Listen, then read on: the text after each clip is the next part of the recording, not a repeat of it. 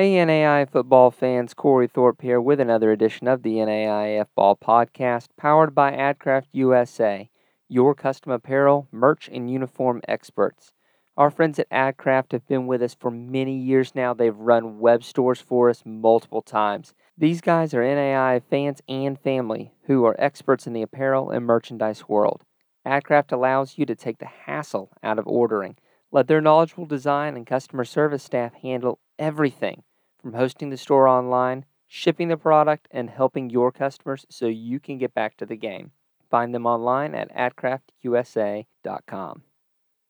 All right, guys, tonight we have a treat for you. We have new two time back to back NAIA women's flag football champion, head coach Liz Sowers. Coach, how you doing tonight?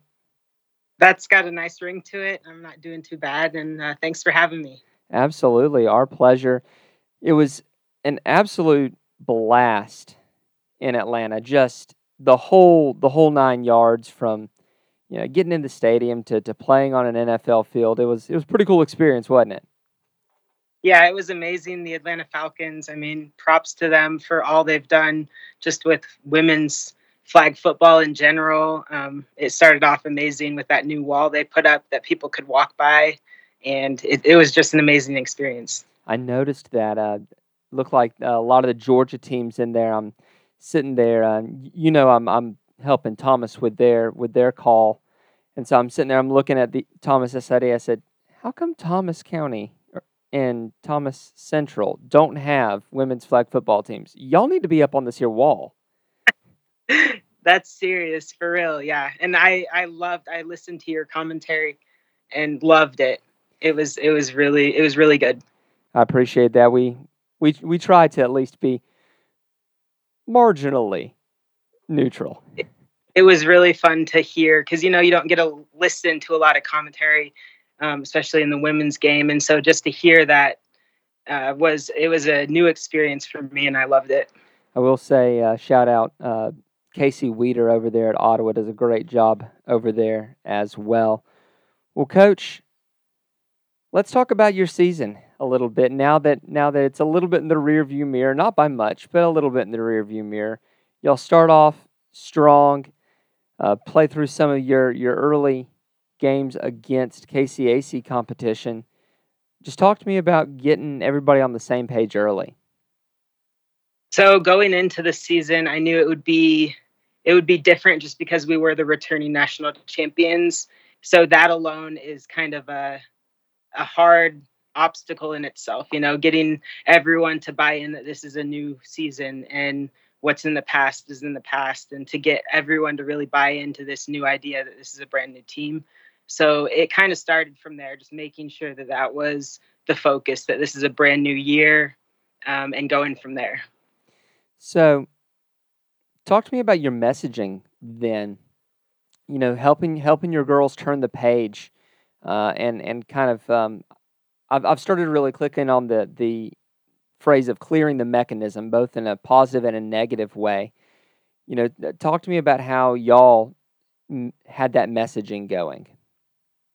So I said going into the season, the only team that really could be stuck on last year is us.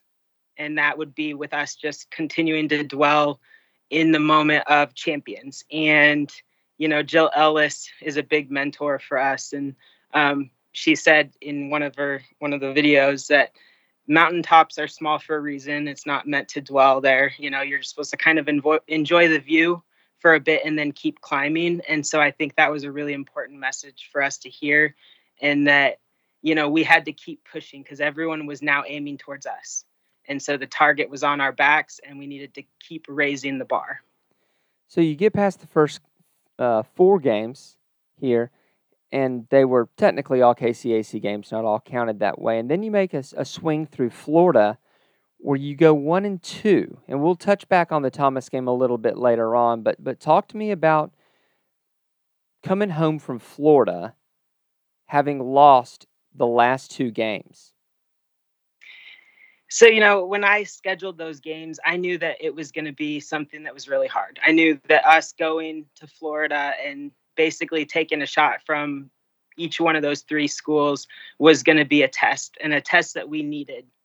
And going back, you know, I, I didn't expect some of the scores to end up as they did, but I knew that had we left 3 and 0 from that experience, I would have probably as a coach been more nervous going into, you know, the rest of the season where we played KCAC schools and then, you know, no Florida or Georgia competition until the national tournament. And that would have been really scary for, for us as defending national champions. So I think it was a shot that we needed to take and the punch in the face that we really needed. A lot of times that is such the truth, though, too. Um, you know, getting punched in the mouth kind of helps get you set up back for, for and get focused for the yeah. playoff run. And we had Jill Ellis talk to the girls shortly after. Um, you know, Katie and I were like, you know, what what do we do? How do we make sure that their mentality is still like, you know, they believe in themselves enough to to get through this season? And we talked to Jill, and she said she didn't, she couldn't have loved this narrative any better. Like to be defending national champions means you're actually defending something. And after that weekend, we were no longer defending anything. We were back to attack mode and I loved that idea that defending something, you know, it, it's not really the best way to put it. Like we wanted to attack, we wanted to always be an attack, and that weekend kind of let us shed that defending national championship title and go back into attack mode. So you win through the rest of the season. You get to the KCAC tournament. You win another KCAC title. And then you find yourself in Atlanta playing absolutely nothing but Sun Conference teams. Talk talk to me about going through that gauntlet. You know, whether it be a Florida Memorial or St. Thomas, it seems like eh, it's it's almost like you're playing a video game. You, you level up to the next the, the next opponent here almost as you're going through the tournament and I loved every bit of that. When we had the long wait with the KCAC schools and then watching the Sun Conference tournament happen, I remember texting in the team chat and I said, Does anyone else feel like they're on the outside looking in? You know, meanwhile the Sun Conference teams are are are duking it out. But I felt like almost like that kid on the playground that was never invited to go play, you know, football or play during recess. But I loved feeling like that because we were that kid that was ready to go. We were ready to play. We were ready to be invited. And meanwhile, I said, they're all forgetting about us. Like they're they're duking it out with each other and they are forgetting that we are over here waiting to go to the national championship. And we have played now every single team with the exception of Xavier in the NAIA and beat every single team in the NAIA. So talk to me about you, you get through Thursday and you get through Friday you you you beat Keiser in what is was an absolute classic of a game. I, I don't know if you've been able to go back and watch film of that and, and kind of see it outside of in the moment, but that was that was as much of a war as I was really hoping for. Talk to me about being able to kind of get even with Thomas and kind of uh, get back to uh, and, and avenge that loss from early in the season. You know, it's we were talking about it, and it's almost like everything was exactly as it was last year. Going in against a team that we had lost previously in the regular season to Keiser, going into a championship last year where we played Keiser again. Um, it, we couldn't have wrote it differently. We went in as the second seed last year, uh, you know, Keiser being ahead of us based on points scored against. And it was the exact same situation going into it. And so we we honestly felt like we were prepared we we knew that we had got a taste of Thomas. We got to see what they were like, and we were ready to to play them again and you know come at it with a whole new game plan. And and that definitely works, stymieing the Thomas offense, um, and and eventually you get that that one pick there at the end uh, to seal the really the whole time the whole the first time all game that is to say that uh, th- their quarterback was erratic a little bit, and y'all took advantage to to end the game. Did you say anything? I, I know Thomas this year had just this nasty penchant for just coming back when no one else thought they could. Did Did you say anything to your team on that last drive uh, talking about, hey, these guys can and will come back. Yeah, I think that we were able to watch them play those close games and and going in we knew thomas was a very defensive minded team. Um, offensively you know they were they were a team that relied on their defense a lot and that's why the low scoring games were as they were. And so going into that final drive almost like a poker game i knew the other sideline did not want to be on offense making a drive. So i felt a lot of confidence going into that knowing that's not where they wanted to be they wanted to be on defense, like, you know, solidifying a four point lead defensively. And so I felt really confident. Um, at the same time, I also almost made my defensive coordinator, Katie, make some changes, but she didn't. And um, she trusted in the defense that she had the entire game and and made a stop and props to her and our defense. So now that you've completed two seasons and kind of looking back on them, one thing that I was discussing on the way to and from the national championship was kind of the differences in year one of flag football and year two, and as we develop the sport, uh, how things are changing and getting better. Both with obviously the, the competition level is is increasing, but also with the ways that people are learning how uh, to coach the game, learning how to to uh, coach a game that is different from football and coaching it differently from football. Talk about what you've seen across these two years in, in growing that sport. I think that the biggest thing, um, especially when you're talking in the difference of flag football and tackle football, your traditional 11 man tackle football, is that everything for flag football is like a zone blitz or a fire zone.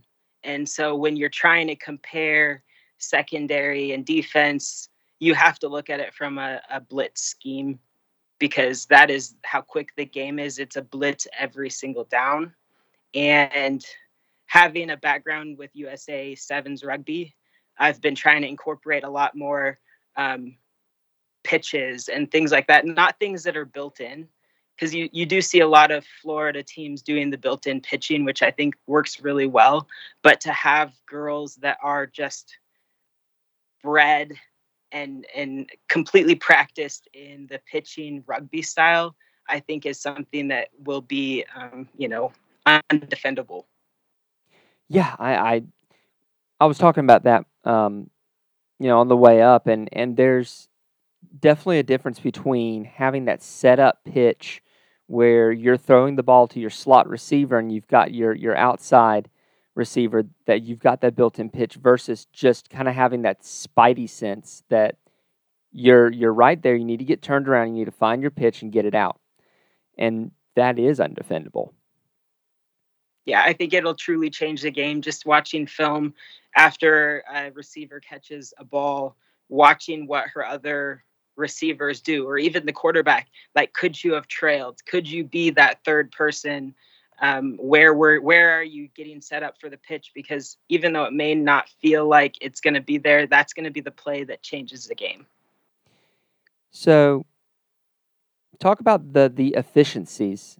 Uh, you, you talked about the pitching. One thing i noticed that y'all do that i love because it's the smart play every single time you do it is especially it, it really does it really shows itself on punt returns. You get up to like the 19 and a half yard line, you just very gingerly set the football down. Mm. Talk talk to me about finding these little efficiencies in the game. I hate to say exploiting the rules, but using the rules to mm-hmm. gain that advantage.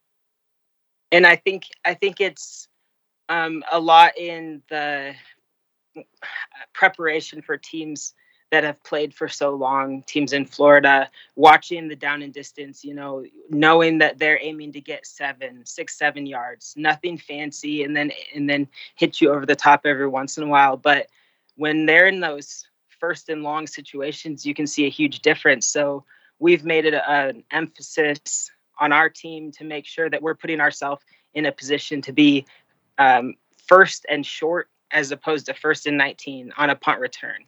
And even that first play of the game when you're first and six, there's no reason to get a seven yard gain and then put yourself at first and 19. Um, you know, you want to get a four or five yard play, put yourself at second and two, and then, you know, start working towards first and 15, first and, first and 13, 12, something like that. Yeah, it's it's those little developments in the game that are gonna once that makes it into kind of the mainstream, we're gonna start seeing a lot of teams be very competitive very quick once once kind of everyone catches on, I think.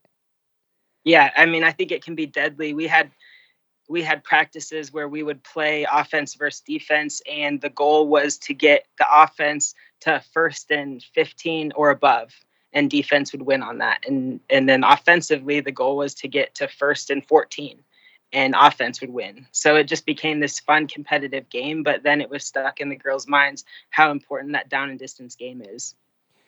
So going forward, I, I know you're three days out of out of winning a national championship, and you probably don't have the slightest idea who's coming back. But I do see that uh, Clara Bod- uh, Bodewine is a senior. Um, if that's all you're losing off your team, you're I think you're probably going to be in pretty good shape. But one of the interesting things about having kind of this emerging sport is that everybody's rosters are so young. And so, you know, last year you have Maddie Carrera, Alyssa Linkus, Jaslyn Camacho, Clara Bodewine, and you have all these weapons out on your perimeter. And then this year, you have Addie Orsborn coming in as your screen back and, and a running back as a true freshman.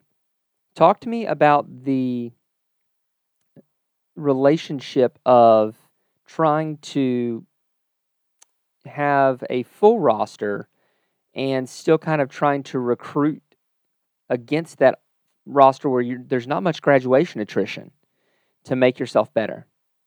Yeah, I think that it's a lot about like I still see our roster and I still see things that we can improve on. You know, we're a team that mainly plays offensive players only offensively, defensive players only defensively, and we're looking to get bigger and better at that. We have offensive players that could start both offensively and defensively. Same thing with our defense. We have defensive players that could start both offensively or defensively, and I think that's one of our strongest suits just like the way NCAA football developed.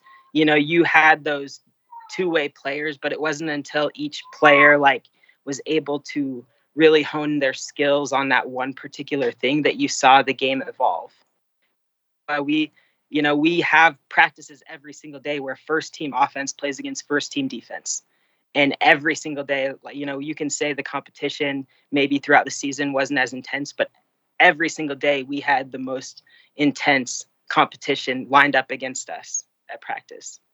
Kind of reminds me of, of Florida State in the 90s. The ACC might not have been the best football conference, but by gum, Bobby Bowden was putting his one number one offense versus number one defense, and that was as good a competition that he that he could have had in Tallahassee such like a, a strategic game that being able to talk to your offense or talk to your defense and do specific things it, it's really something that you can't take for granted during a game. Yeah I, I imagine so and you know that doesn't even mention the fact that you've got uh, your players who aren't getting dead legs at the end of a tournament. Uh, you know uh, so much was said uh, in on Thursday night of you know where to where to place basically Ottawa and Keiser and how close that game was. The seeding could have changed the, the, the game either way, but you saw Keiser coming in in that second game on tired legs, having played players both ways for you know at, at that point a, a game and a half. Yep, and and I think that is really to our benefit, and both mentally and physically, and also knowing that we do have players that are that are ready to play on defense that maybe never had, like Addie Osborne had not played defense, but we knew she was very capable and she was prepared to do so, and she did end up going in in the championship game when we needed her and made huge plays. But we have tools like that that we're ready to bring out when we need them. The just the the main thing is we hadn't needed them at that point. I'll give uh, our friends here at First Down Playbook a, a little shout out here uh, at, at the end. Talk to us about using that app and, and using that as a development tool for your team. Yeah, so First Down Playbook, I've I've seen First Down Playbook really evolve into the flag game um, over the the past couple years, and even to see like our defense broken down throughout um, First Down Playbook was really cool. But the game itself and the plays on there are evolving so much with the game. It's only going to make the game so much better. Well, Coach, thanks for coming out tonight. Congratulations again, and you know, Lord willing, the creek don't rise. We'll see y'all out there in uh, Atlanta or wherever the heck it's going to be next year, and yep. uh, we'll have another fun one. Thank you. We hope you enjoyed this episode of the NAIF Ball Podcast presented by AdCraft USA. Be sure to contact them for all your custom apparel, merch, and uniform needs. Thanks also to Maumee Bay Turf and Turf Nation, as well as Leading Edge Fundraising for their support of the podcast. If you enjoy the show, subscribe to the podcast as well as to our YouTube channel. Leave us a review if you're listening on Apple Podcasts. As always, if you'd like to support what we do, head over to patreon.com slash N-A-I-A-F-B-A-L-L and become a patron. We can't do what we do without our sponsors and listeners like you.